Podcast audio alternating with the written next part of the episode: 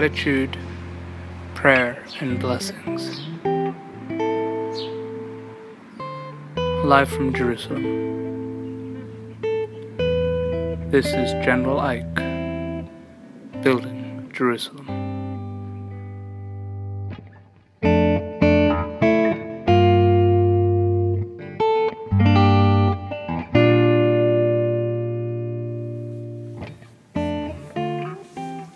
Today with Joshua Fox, Principal Software Architect at Freightos in Jerusalem. Joshua uh, helps organize Less Wrong and Slate Star Codex meetups in Tel Aviv and Jerusalem, and has previously worked with the Machine Intelligence Research Institute. Joshua, hi. Glad to meet you, and glad to be here on the podcast. It's uh, it's a real pleasure to finally have you on. I'm interested in um, the role that you take in in organizing uh, these sorts of events in Jerusalem, the rationality stuff, the Slate Star Codex stuff, the less wrong stuff. Uh, this sort of thing will be known to some people and not known at all to others. So I was hoping you could start by sort of giving some background as to what these sorts of things are. Sure, so let's talk about the meetups. Now, Tel Aviv is the center of uh, most elements of Israeli culture. More people live there, there's more high tech there. And we have a very strong group there. We meet actually every week. Once a month, there's a lecture meetup. Uh, and then two weeks off from that, we do game night, which is really socializing. And then one week off from each of those, there's a pub night. I personally go uh, only once a month because it's a long way for me, but I do help organize the lectures. And it's probably one of the strongest less wrong groups in the world. When I say less wrong, Slate Star Codex, rationality, effective altruism, it's all the same group of people. They're different circles of interest, but we like to hang out together. So whatever title you want to give it, it's really the same thing. Now that's Tel Aviv, but I work in Jerusalem, and I grew up in Jerusalem until age 10. So I'm very close to the city, although right now I live in an exurb. I live uh, 40 minutes out in a moshav.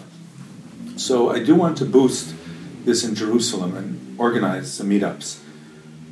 And we did that. Back in 2010, we had a meetup with uh, a leading researcher in a related area, Carl Shulman, and with uh, Anna Salamon, who organizes the Center for uh, um, Applied Rationality, which is an organization we can talk about too if you want. Fascinating people, fascinating work. So they came here, and we got together in a cafe.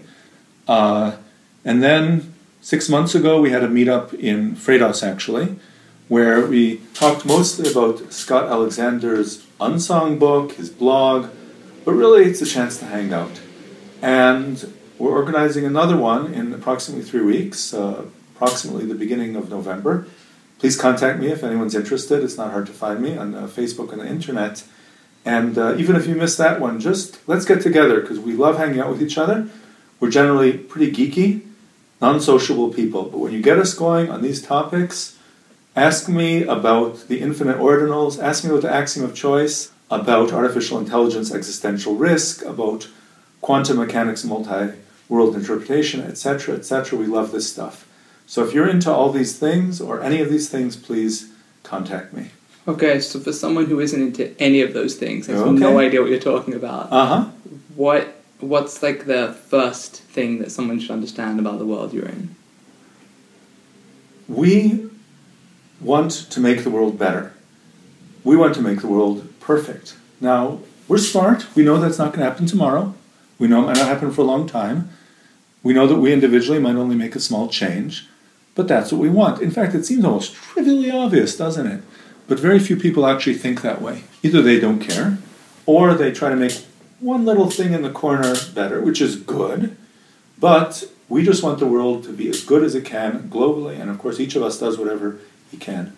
That's the philosophy. That's what we try for. On a practical level, I think we just love a bunch of topics and we love to get together and socialize.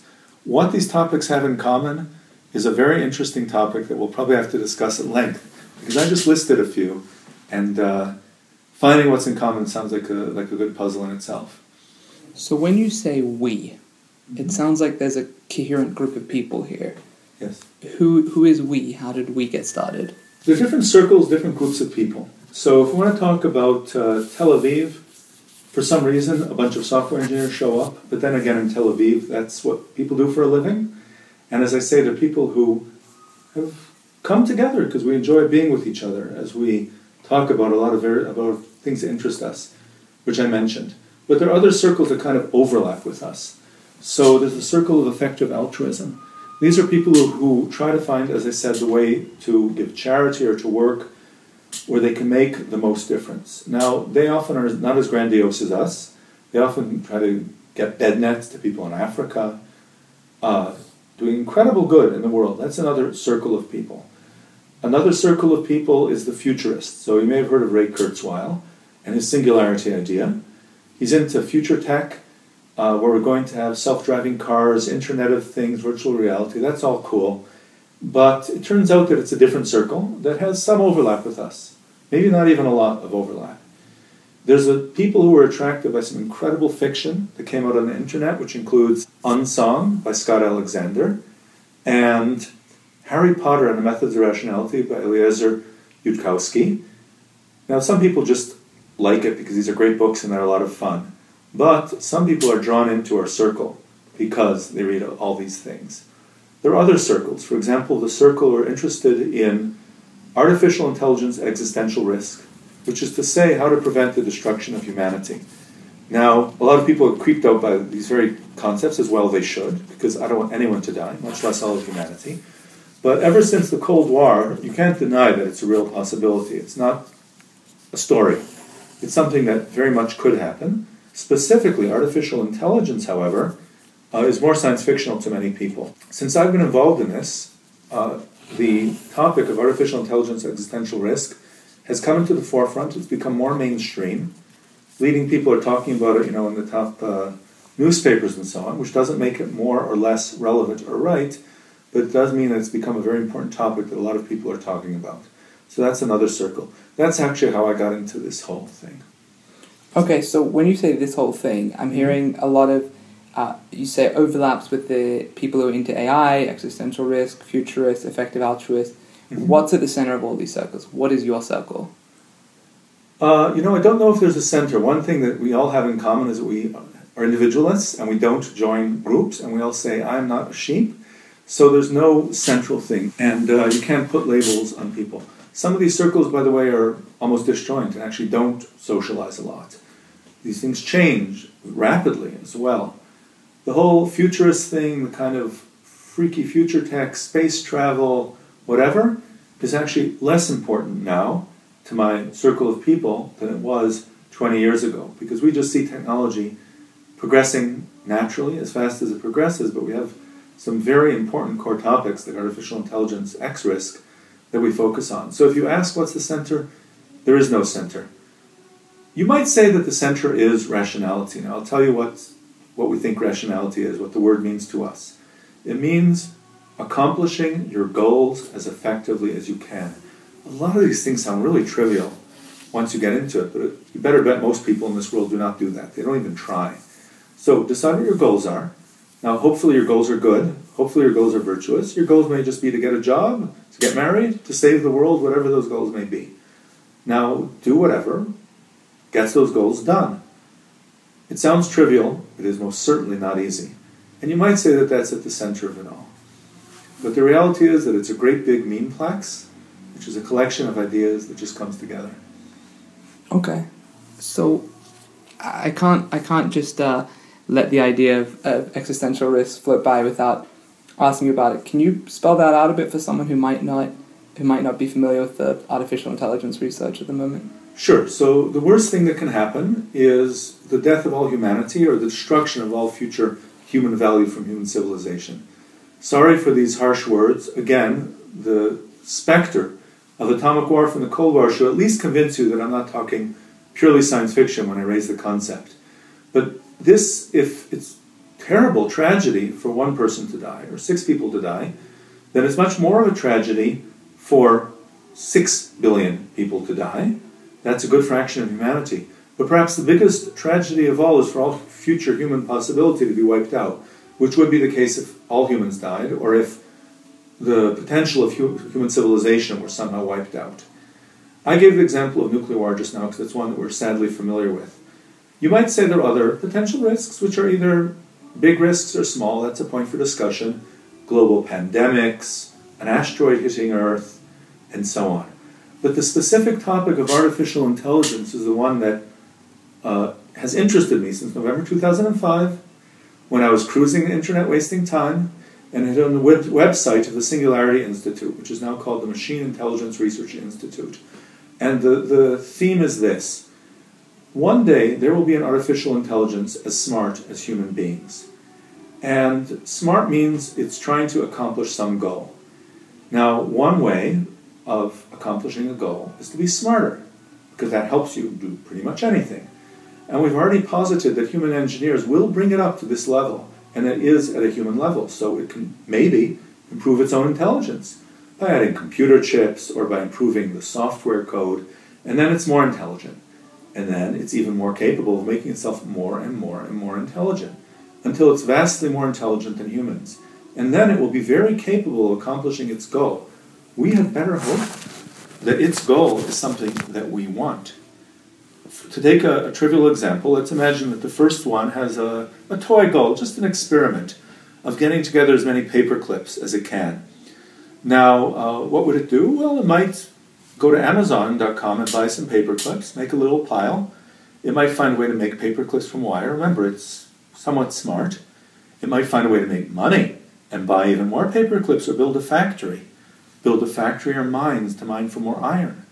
As it gets smarter and smarter, it may want to convert all of planet Earth and the whole solar system to paper clips until eventually you have a ball of paper clips expanding at the speed of light and enveloping the galaxy.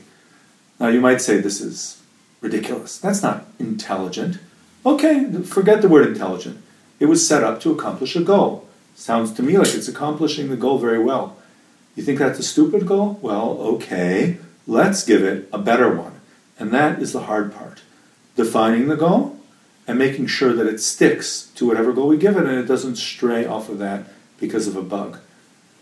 When I first got into this stuff, it was fascinating. I started to donate some money and I got involved in it as an, as an organization. Uh, at the time, we were still freaks on the internet. We're still freaks, but as I say, it's become part of the norm- normative discourse. You have this in major publications for what that's worth, and the topic is becoming seriously discussed. There's still a bit of confusion about it, but our position is not simply one group of bloggers competing against another. It's spread into the mainstream. And we can discuss that a little bit more if you want. But that is the, that is the concept of artificial intelligence existential risk, and it's something that I'm very much interested in. And how did all this stuff, the, this artificial intelligence existential risk stuff, uh, spawn a community? You, you know, uh, there's always been communities of people who get together. Back in the 1990s, there were the extropians. As I say, they were into futurism, expanding human potential, transhumanism, which means taking what we value in humans and making it more so. These were the extropians, the transhumanists who said, if it's good to be healthy, then it's good to continue to be healthy. If you want an eight year old not to die, then you probably want an 80 year old to be healthy and not to die, or an 800 year old or an 8,000 year old to be healthy and not to die, unless sadly they choose to. That's called expanding human potential. It's called transhumanism. And that was the 90s. And this group, loose group of people, many of them, of course, in the Bay Area, changed, transmogrified, and continue to be in touch. Never as a well defined group. We're not sheep, we're not really joiners, you might say. But Eliezer Yudkowsky, who was the founder of the Machine Intelligence Research Institute, did a lot to bring together a community. Now, he's a character, a real character, but he wrote blogs, an online ebook, uh, and this fiction, which I mentioned earlier, Harry Potter and the Methods of Rationality. And amazingly, amazingly, it brought people together. It formed a focal point of people who understand and communicate with each other. But now it's also gone beyond that. So if you ask who is interested in artificial intelligence uh, X risk, it's spread into new institutes at Oxford, at Cambridge, at Berkeley, even at Harvard, MIT. So it's gone outside this group of weirdos and to a larger group of very smart weirdos at these more mainstream institutions. So Eliezer Yudkowsky was uh, instrumental in this transformation of this disparate group into a more centralized group? Not centralized, but people who know each other and are willing to take the risk of their careers to even talk about this. When I first got into this stuff in 2005, I was a little embarrassed to even talk. It's okay, I'm willing to be treated as a weirdo, but only in the right context. I don't want to be treated weirdo in other contexts. Certainly in work, I would never mention it. I still wouldn't really mention it. And he helped bring this to ground. Again, the internet is full of people babbling and saying nonsense and stupidity. And it was hard to distinguish in the year 2005 this topic from the general babble on the internet. And he has brought this idea to a much wider audience. Of course, not him alone. We have Professor Nick Bostrom of Oxford, who just wrote a very important book, Superintelligence, published in 2014, and many other people. But Eliezer is a very important character in this world. Is uh, the community, as you see it, is is it different now to how it was when you got into it? Well, yes, exactly as I said. Uh, at, for the first uh, nine years of my interest in the topic, it was just me in meat space here in Israel. I didn't uh, have anybody to talk to about this topic in the country except maybe my family members. I did actually get out uh, and meet people, but they were outside the circle. Um, I can take pride that I gave perhaps the first lectures in a four credit university course in the world on the topic at Aviv University. It's not saying much because I don't think it actually went anywhere, but I got out there, I met people, I talked to people. But still, that was outsiders. They just listened with a bit of interest. But uh, later, we in Israel, as an example, again, of community, we in Israel did get together three, four years ago and start meeting in Tel Aviv. So I think the story is similar to what people elsewhere in the world may have experienced. When Eliezer started it 16 years ago, it was just some crazy kids. And now we, we know each other. Most people are in software, I have to admit. We're just professionals working in the industry but uh, we feel stronger for it. And it's not just for the fun of knowing you're one of the cool kids, it's because of a desire to save the world. A desire to save the world? Yes. What's the, what's the current team strategy for saving the world? Those are different teams. There's the strategy of the Machine Intelligence Research Institute, which I'm used to be affiliated with. We can talk about that. I still donate to them, and I very much support them. So we can talk about their strategy, but there are other groups as well and honestly, I'm not a fanatic just for Miri. Possibly other strategies may have their success as well. But let's talk specifically about Miri's strategy. And it goes like this Once an AI is smarter than us, we can do nothing to stop it. That's what smarter means. You can't just turn it off, it will stop you from turning it off. Not because it wants to live, it's just a machine, but because that will stop it from achieving its goals, such as making paper clips or hopefully some other goal, right? You cannot stop it. You must define it from day one to do what you want. So this requires two things. One is you have to give it the right goals, and the second is you have to make sure it sticks to the goals and not stray from the goals because of a bug. So now let's talk about what the right goals have to be. The right goals have to encompass the full range of human values. We humans want a lot of things. As Eliezer says in one of his beautiful blog posts, he talks about uh, Azathoth, the blind idiot god, described in the fantastic fiction of H.P. Uh, Lovecraft. This mad, mindless creature burbling at the center of the universe. And he uses this as a metaphor for evolution, which is, of course, blind and an idiot. It took billions of years to simply create us. And it created us, everything that we do. So it's a sort of a god, of course, metaphorically. And what did it create in us? What are the desires we have? Well, we have the desires to eat, reproduce, sex, honor, respect, joy, a wide mixture of desires. We are, of course, not puppets of evolution, we are us. Evolution merely formed us, we are not its slaves. For that reason, we can use birth control, for example, which, if evolution could want anything, it would not want that. So, we are formed by evolution as this complicated mixture of desires. They must all be fulfilled by a value that we that the artificial intelligence works towards. Let's take some examples. We want to be happy. That's something we all want. So why can't the AI very easily fulfill that by shooting us all up with superheroin and keeping us in boxes, smiling all the time? Well, obviously we want to be happy, but we want more things too. We want so another example is we want to be alive. Very much, very important to most of us. So they, the artificial intelligence can easily satisfy that by, uh, again, putting us all in boxes and making sure we stay alive forever. Let's take an almost trivial example. What if we're given a life that's a paradise, like is envisioned by some religions? The New Jerusalem, to speak of, since I know that's one of the themes of the podcast. Well, the Christian heaven is boring. You sit, you play the harp all day, which is cool, but you know, I think I want to do a little bit more than that. You sit in a gold castle, gold's cool too, come on, I have a life ahead of me. How do you keep people from being bored and happy and engaged and excited and challenged for eternity as we get smarter and smarter? Because remember, one thing that many of us want is to be smarter. As I become, if we all fulfill all our values, how can we balance this crazy mixture of values which was implanted in us by the blind idiot god Azathoth, which, which Eliezer calls godshatter, again referring to a piece of fiction, which is it's as if the God, evolution, has shattered us into this mixture of desires. So if you say cure cancer, that is a human desire, it's something I want, certainly. Eliminate cancer in this world. What's the easiest way to eliminate cancer? Kill everyone instantly. Now, all these things you might answer, that's silly, that's stupid. Uh, it's not intelligent. Well, that's not my point. The point is, we're going to build an artificial intelligence that may do some machine learning to find a cure for cancer. You know what? That already exists. Although, of course, it's not a general intelligence. In various research labs, they're out on looking for a cure for cancer. What about making money? There are artificial intelligences today making money on Wall Street. Again, not generally intelligent.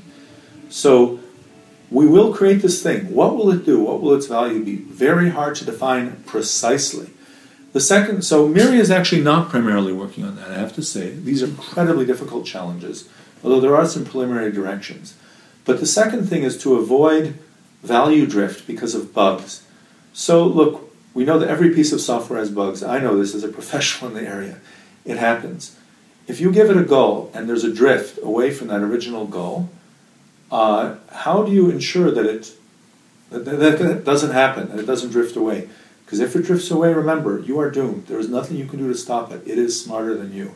Now, for this, there's some fascinating areas of mathematics, and I'm not an expert in these areas, but for the sort of people with our brain structure, we just love these concepts and ideas. And I'm just going to take two minutes to talk about one of them. I think many of the audience might just love this concept. Okay, what is the googolth digit of pi? Is it even or odd? So, uh, you know, 3.1415, da, da, da, da, da. Well, you know what? What we don't, we don't know if the googolth digit of pi is even or odd. Um, when you say googolth, you mean 1 followed by 100 zeros? Correct. So you have the first digit is 3, then the next digit is 1, 3.1415, the fifth, the sixth digit. So let's go way, way out there. Nobody knows what that digit is. What is the probability it's even? This is an easy question. I'm going to go ahead and say 50%. That's correct. That probability has to be 50%. Nothing else makes any sense. But that actually poses a problem because if in reality it is either even or odd, one or the other, absolutely by the rock solid rules of mathematics, this is not a random coin flip in Las Vegas or something like mm-hmm. that. So, using the standard rules of mathematics, you have to calculate uh, expectation, which says uh, you know, the value of something is the probability you'll get it times its value. The probability of, if you have a half chance of getting $100, the value of that is $50. So half your chance is true. Let's say it's actually odd. So that half chance is no problem. But let's imagine that it's actually even. You're conditioning on a half chance of something false. Now there's a rule of mathematics that says false implies everything. If you accept falsehood, then pigs fly. That's a basic rule of logic. If you learned it in Logic 101, I don't know. So this causes a breakdown of everything. If I ask what is the probability that in one minute I'm going to be a billionaire, I have a half chance of that being true. Remember, false implies everything. There's a half chance that in a minute I'm going to be a billionaire. So therefore, the value of that is half a billion dollars. This is absurd. This is ridiculous. So it's actually, what I just said is a fascinating concept in mathematics, which has been researched in mainstream academia. For example, Professor Haim Gaifman, uh, who's both from Israel and from now Columbia University. So I just touched on a small area of mathematics, which fascinates some people, without, without any relation to the Machine Intelligence Research Institute, I believe it's fascinating. And of course, we can talk much more about the mathematics behind this and the sort of research they do. But, uh, and why the specific little mathematical puzzle I gave is related to this question of an, of an artificial intelligence examining its own source code and checking that it does what we expected. I'll go into that more if you want in detail, but I'd just like to say that this material is fascinating in its own right. Okay, well, for now, I want to switch gears. Sure. Uh, you said that one of the ways that the world could be saved is through the raising up of an artificial intelligence that's yes. much smarter than we are and uh, has the same goals that we do, has the same yes. values that we do. Mm-hmm. But you mentioned there are other ways as well. What are the other systems? So, are you talking about destroying the world or saving it? Oh, saving it. Okay. So, earlier we talked about destroying the world, which of course is terrible and more important than anything. Even if we don't make the world into a much better place, let's at least stay alive. But now let's talk about making the world into a much better place.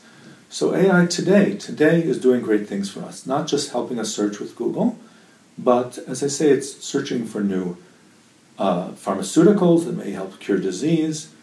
Computer programs are doing good things. Now, a, a, true artificial general intelligence could do much more. Yes, let's set it to examining protein structures to finding a cure for cancer. Let's set it to optimizing transportation networks to get uh, food into Africa more effectively. By the way, that's one of the greatest challenges in Africa, is simply transporting things efficiently. So, if we humans can do so much good, bad as well, but also good in this world, how much more so a smarter than human intelligence could do more of the same better than we do? I just gave some examples. The world could become a much, much better place if we have a servant which is smarter than us and can figure things out for us. That is the promise of artificial general intelligence alongside the peril. I know that the theme of this podcast is Jerusalem. So, Jerusalem in some religions is related to both heaven and an apocalypse, to the best possible world and to the worst possible world. Often the two come together. Often one imagines that in the religious storytelling that there'll be some terrible war at the end of the world, an Armageddon, and that will be followed by a messianic age in Judaism. Christianity talks about New Jerusalem as an otherworldly place. So Jerusalem is very central in the human imagination in this theme. Uh, sadly, there's tensions around atom bombs, which could mean that, that this place is the center of a true apocalypse. I most certainly hope not. But Israel, and of course, Jerusalem, its capital, is at the heart of Israel, is a leader in technologies that are helping humanity become a much better. We are the world's leaders in water purification and water recycling. We are creating technologies that help the world greatly. So, both on a religious level and on a practical level, Jerusalem is connected to making the world a much better place, but also the risk of making it a worse place. Some people dismiss all this as religious fantasy, which of course some of it is. But uh, if we're going to connect the theme here, just because something is a religious fantasy doesn't mean it can't come true. For example, angels are said to have wings. But you know what? Airplanes have wings. Those actually happened. So, this, these stories, even though they can be seen merely as metaphors or myths, uh, also relate to something very deep and very real in the human psyche. And uh, that's the connection that we can draw also to these themes and to this city that we live in and love. This, uh, this guy at the center of it, Eliezer Yudkowsky, you said he has a, he has a plan for saving the world Yes. that's this Machine Intelligence Research Institute, Yes, and that there are other branches of what he's doing that are also sure. crucial to this to this effort. Could you tell me more about that? Sure, so I can go in two directions. I can talk about other institutes that are not part of MIRI and which have other ways of working that uh, maybe may sound a little less far out. MIRI is very hardcore on this stuff. But I can also t- talk about Eliezer's other projects. So let's talk a couple minutes about his other projects. So he was one of the inspirations behind the Center for Applied Rationality that uh, I mentioned earlier. Anna Salamon was one of their leaders, and they develop practical techniques for accomplishing your goals. So they may, I'm, I'm not an expert, they may, may include introspection, asking yourself, what the goals are, making sure that you're not having self defeating behaviors, and goodness knows all of humanity does that. How to talk to other people.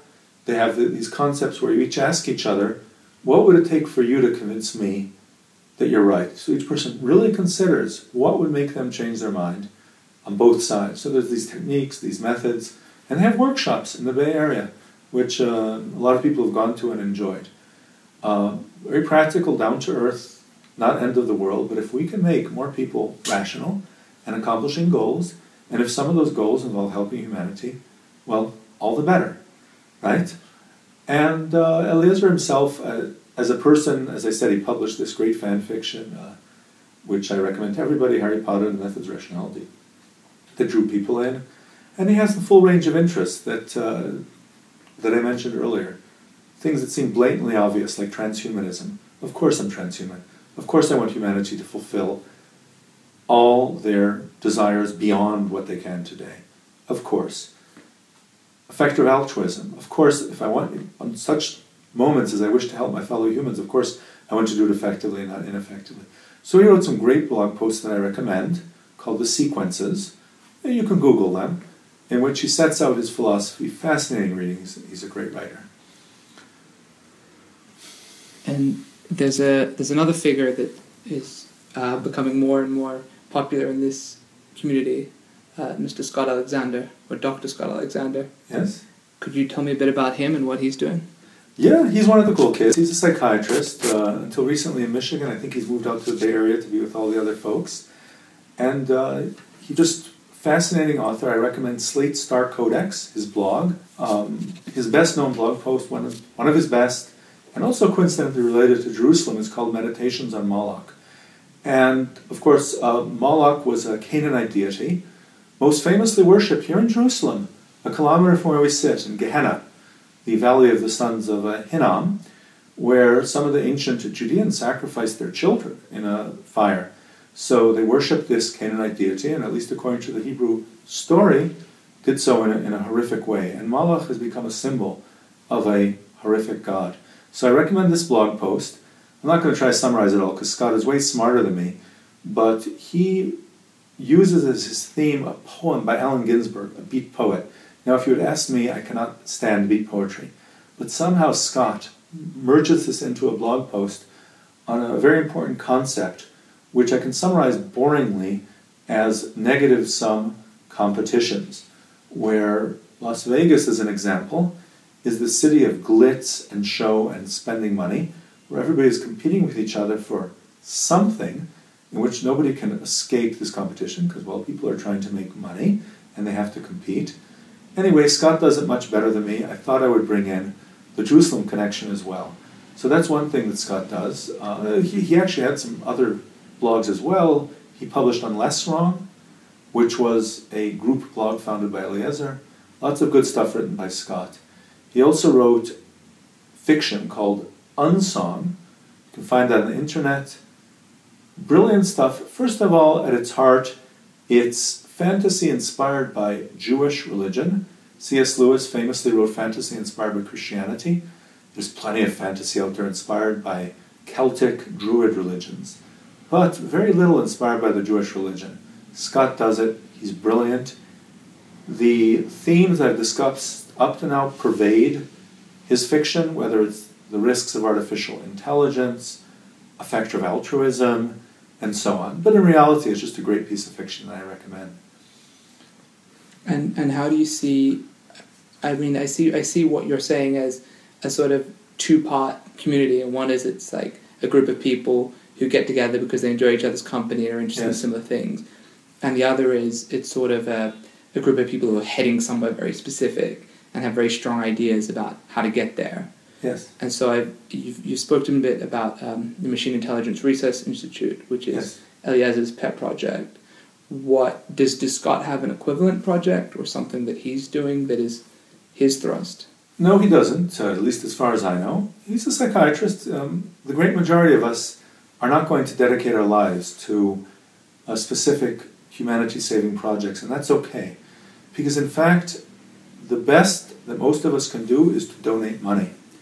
Now, I, I don't know what Scott donates, that's not the point I'm making, but it is what I do. I donate money because you see, Let's take the example of cancer research. A very important goal. If somebody decides they want to reduce the scourge of cancer, I'll tell them, you know what? Go, go make money and donate.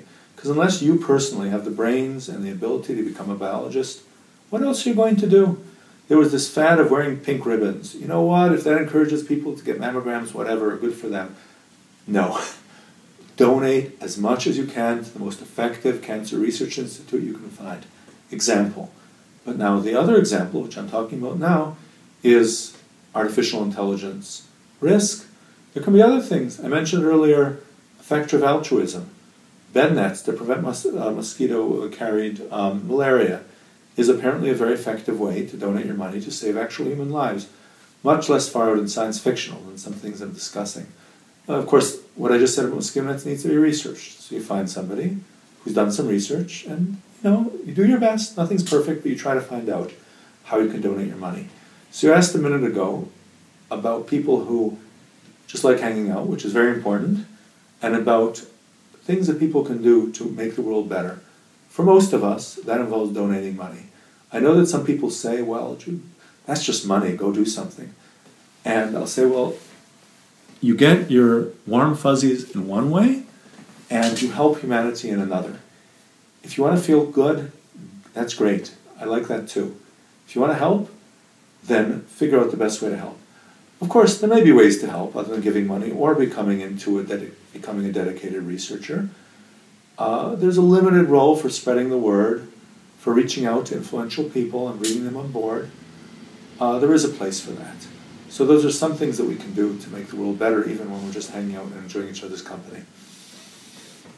Cool. Uh, that this thing you just said of reaching out to influential people and spreading the word. Yes. Uh, this is something you mentioned before before we started the interview that this is something that Eliezer is already doing, and that this is something central to his uh, to his work. Could you elaborate a bit on that? I, I can't say specifically what he does. I don't really track his life, but I know that Miri has done a lot of important work like this, reaching out to leading professors, and it is difficult because obviously the leading people in any field are very busy and they have a lot of nuts and weirdos bothering them. Mm. Moreover, and this is even worse, people don't want to risk their reputations. It turns out, and we have good evidence, that a lot of leading researchers in artificial intelligence agreed with the basic thesis that I told before. Of course, they may have some differences of opinion, but they're embarrassed to be seen as weirdos. So it was necessary to expand the Overton window, as we say, to expand the scope of what can be considered not career risking by very gradually bringing people in. There was one case I'm just going to highlight that, that really shows this. In I think 2008, the uh, AAAI, the uh, American Association for Artificial Intelligence, issued a report on artificial intelligence X risk. And it was very bland. It was like, yes, there's a risk, but we don't know, and maybe, maybe, maybe. And it turned out a, few years later that many, although not all of the authors of that report, basically were convinced by the more hardline story that I told, but they just weren't going to come out with it. And then maybe a couple of years ago, they more clearly expressed their support for this more uh, definitive hardline story, you might say, the riskier story to one's career, that is. Uh, again, I'm not going to claim that everybody agrees with us or anything of the sort, but definitely some of them did come on board publicly once they felt that they weren't risking their careers. So Miri has done a very good job on that. Uh, for example, Professor Stuart Russell, the author of the world's leading textbook on artificial intelligence, got on board the train about four years ago. And the introduction of his book actually cites Eliezer. So it's read by you know millions of students. He took that risk of citing this unknown grade school dropout and he goes around convincing his colleagues, and they listen to him. They're quite right not to listen to me or to certain other people, but they listen to him. Last year, he founded an institute at Berkeley, uh, the Center for Human Compatible Intelligence, something like that, that is working on these themes. By the way, Miri is based in Berkeley, so they're able to collaborate closely. I just gave that as an example. Uh, now, actually, Russell is a little bit less extreme, you might say, a little bit more mainline. So he's willing to work on risks that are uh, shorter term than existential risk. For example, are people going to be put out of work by artificial intelligence? Will self driving cars be safe? Will there be special ethical challenges? Uh, and how about uh, robotic drones in warfare? They're going to kill people, that's the point, but is there any special risk around those? So he does uh, that sort of research, but I, he's definitely on board for the more far out type of research, even if uh, some of this research is so difficult that uh, nobody is really ready to dive into it yet. That's one example of the expanding sphere that was partially influenced by MIRI. What we have at Oxford and at Cambridge, I think, was more closely influenced by Professor Nick Bostrom, but MIRI had a part to play in that. At Cambridge, a new institute was founded, also with a similar theme, to do this sort of research. And at Oxford, Professor Bostrom has been running the Future of Humanity Institute for 10 years. They just founded a spin off to focus more on artificial intelligence futures. Uh, these things are not easy. The emergence of Elon Musk as a public figure must have been a, a windfall for the community, roughly speaking. There really is. So Elon Musk was the inspiration for Iron Man in the movies. He first made his money in an internet startup, but then he was part of the PayPal mafia, as they call it. He was one of the founders of PayPal. He got rich, but he didn't stop there. He founded Tesla, which is the leading manufacturer of electric cars, also self-driving. SpaceX, which uh, is the leading private uh, spaceship company. He founded a number of other companies. So uh, the mainstream looks up to him. He's a hero to many people who have nothing to do with all the stuff I've spoken about. But he is on board. He gave the first major donation to this area $10 million in, I think, 2013, that he directed to the um, future, I think it's called the Future for Human Life at Harvard and MIT. He gave it to them so that they could distribute it to researchers, not just to MIRI. And I think that's okay. I'm not just a fanatic for MIRI. But giving a very significant amount of money, 10 million, he kicked this up to a higher level of funding. And he was able to come out, as it were, he was never in the closet on the subject, but he came out publicly and spoke about it, brought other people out of the closet. And he also founded the um, OpenAI organization. They're doing research to advance artificial general intelligence with a strong understanding of safety. Now, you can debate whether they have enough of a focus on safety, but the point is that Elon Musk has given this area mainstream credibility. I'll mention one more person, Peter Thiel, who founded PayPal along with Elon Musk and is also a billionaire. His profile is also high in the mainstream, although not quite as much as Elon Musk. And he was one of the earlier donors to MIRI, giving on the orders of a half a million, a million dollars, as opposed to the 10 million we got later. But he was also somebody who spoke up early about this topic back before it was mainstream. So, if someone's listening to this and they feel like uh, what you're saying is really is moving, and they don't have a lot of money to donate, is there anything else that they can do to help? Uh, so the first thing is uh, learn about these topics. They're just fascinating. I enjoy them. I'm not here to fundraise to those people because the truth is they're not going to get on board until they decide that the uh, arguments we're making are, are correct. Uh, everybody has to decide for themselves how they're going to achieve their goal. That's the theme I told earlier of rationality. If we're going to talk about the concept of people donating money before they have a lot of money to donate, I'll tell you what to do. There's a very specific thing to do and that is choose the charities that you feel are the most effective and donate a small amount to them every month. I'm not going to just say MIRI, it could be uh, bed nets for Africa. The way to do this is to look for people who have researched it, try to determine if they're, from your perspective, the research is reliable. Nothing's perfect, but do a little bit of research. By giving a little bit of money now, you'll get yourself in a habit. So now you may be giving a dollar a month, three dollars a month. When you get a little bit older and start making more money, you'll do more. By the way, universities work this way. Anyone here who's graduated from American University gets letters begging for money from the moment they graduate. And they're still a poor, uh, they, have, they still have student debt. And, and they wonder, why is the university bothering me right now and spending money on, uh, on this? The answer is they want to get you in the habit. So I say get into the habit of supporting what you feel are the most important causes now and expand your donation as your income increases.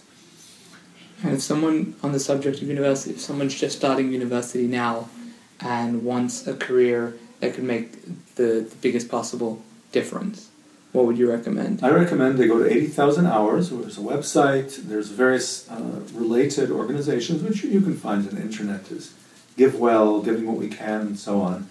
And read about it and learn, because people have thought about these things. You know how it is nowadays. Anything you try to figure out, somebody has already researched.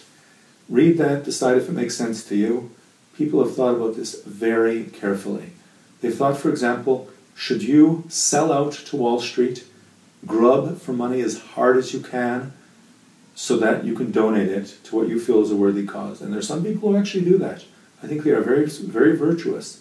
You know, like uh, medieval monks who suffered for God. These are people who suffer in horrible jobs because this Wall Street stuff is not enjoyable, but hey, it's money. So that's one approach. But 80,000 hours also researches whether maybe you should go into research. Maybe you're, you are going to find the cancer cure. Maybe you're not cut out for Wall Street, but you can go into policy. So you can influence politics in your country in the right direction, eventually maybe become a politician or an advisor to direct your country in a way that you feel is important for humanity.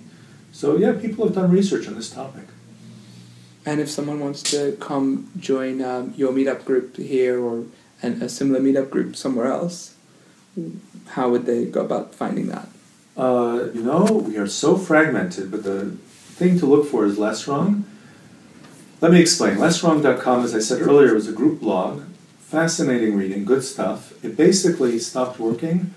It shut down about three years ago, although now there are efforts to re- rebuild it. You can go to lesserwrong.com if you're interested in that. Nonetheless, the phrase less wrong has become our title uh, for these get togethers. So you can search for it. You know what? Look for me on the internet. It's easy to find anyone nowadays and just ask me. It's just cool to hang out with people, people who can talk to you about uh, the uh, different orders of infinity or about uh, quantum mechanics and enjoy it and do it smart and actually understand what they're talking about, which is not necessarily me, but I just love talking about this stuff. We just like hanging out. And if your thing is Slate Star Codex or Unsong, we love that stuff too. Circles of people who enjoy being with each other. Once you get together, you can plot how to make the world a better place. Cool. I want to just ask you finally about the Center for Applied Rationality. Yeah. You mentioned that a bit earlier, but didn't really go into what it is and how it works. Could you tell us a bit about that? You know, I'm not an expert. I've never been in any of their seminars, but look them up. I think they're uh, like rationality.org. Meanwhile, Miria is intelligence.org. And they have seminars in the Bay Area mostly. I think maybe occasionally they travel. And I mentioned earlier that they teach you these techniques, which some people have attested actually help them get things done. You know, a lot of it's not rocket science, as the saying goes, and CFAR has not necessarily invented all of these techniques. Different things work for different people. I don't know, one technique that some people find useful is Pomodoro, which just says that you set a timer for 25 minutes of concentrated work, and then it rings, and then you let yourself rest for five minutes. Sounds simple, but you put all these techniques together, and it may help you get things done with your life. Um, so that's really what I know about them. Could you give an example of, of one of those techniques that you've found really helpful, either for yourself or for someone you know?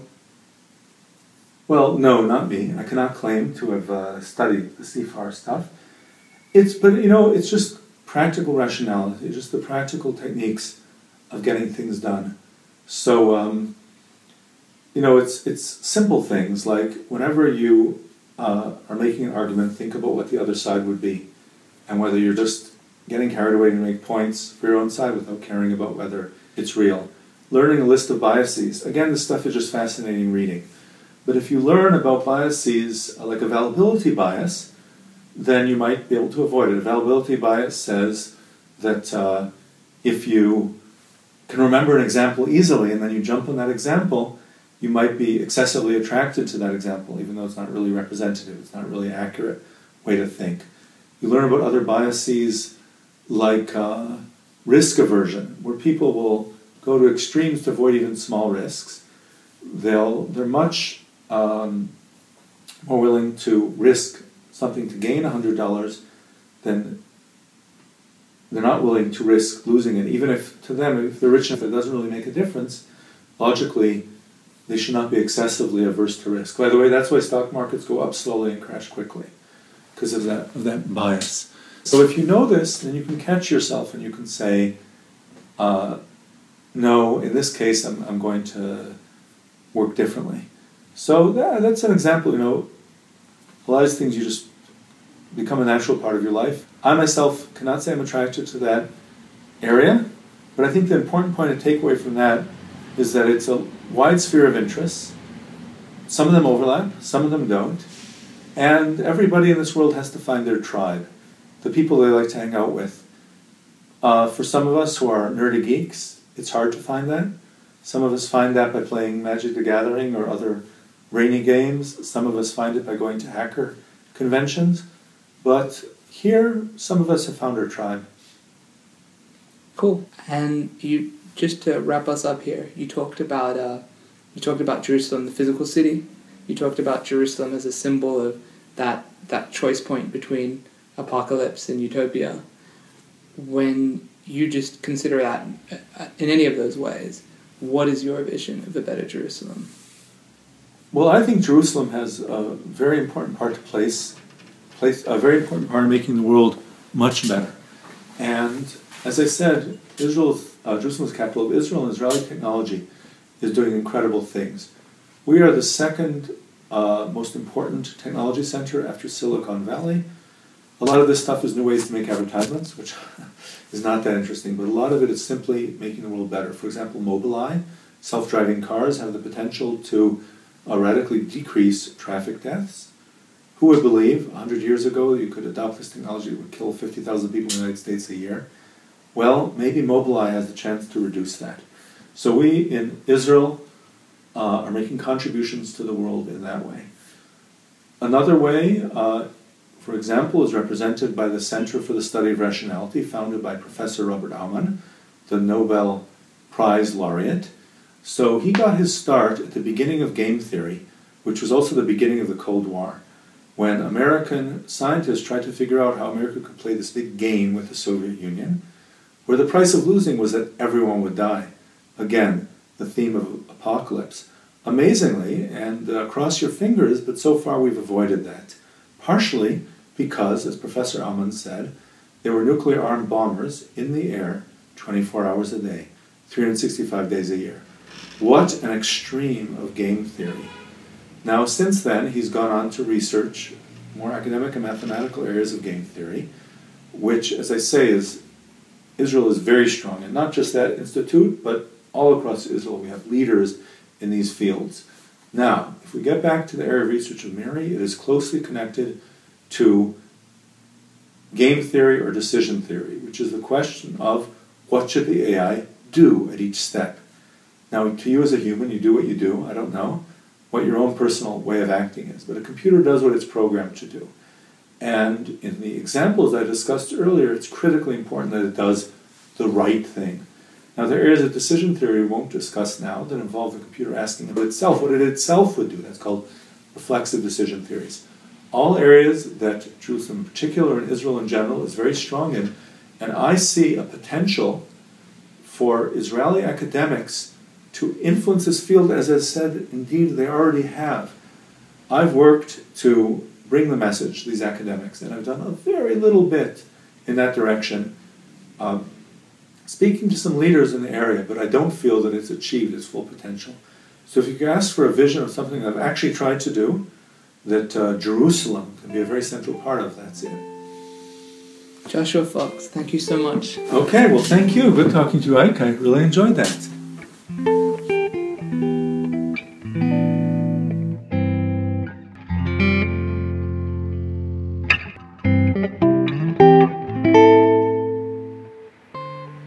With thanks to Perrin Walker and Daniel Kenny. This is General Ike, Building Jerusalem.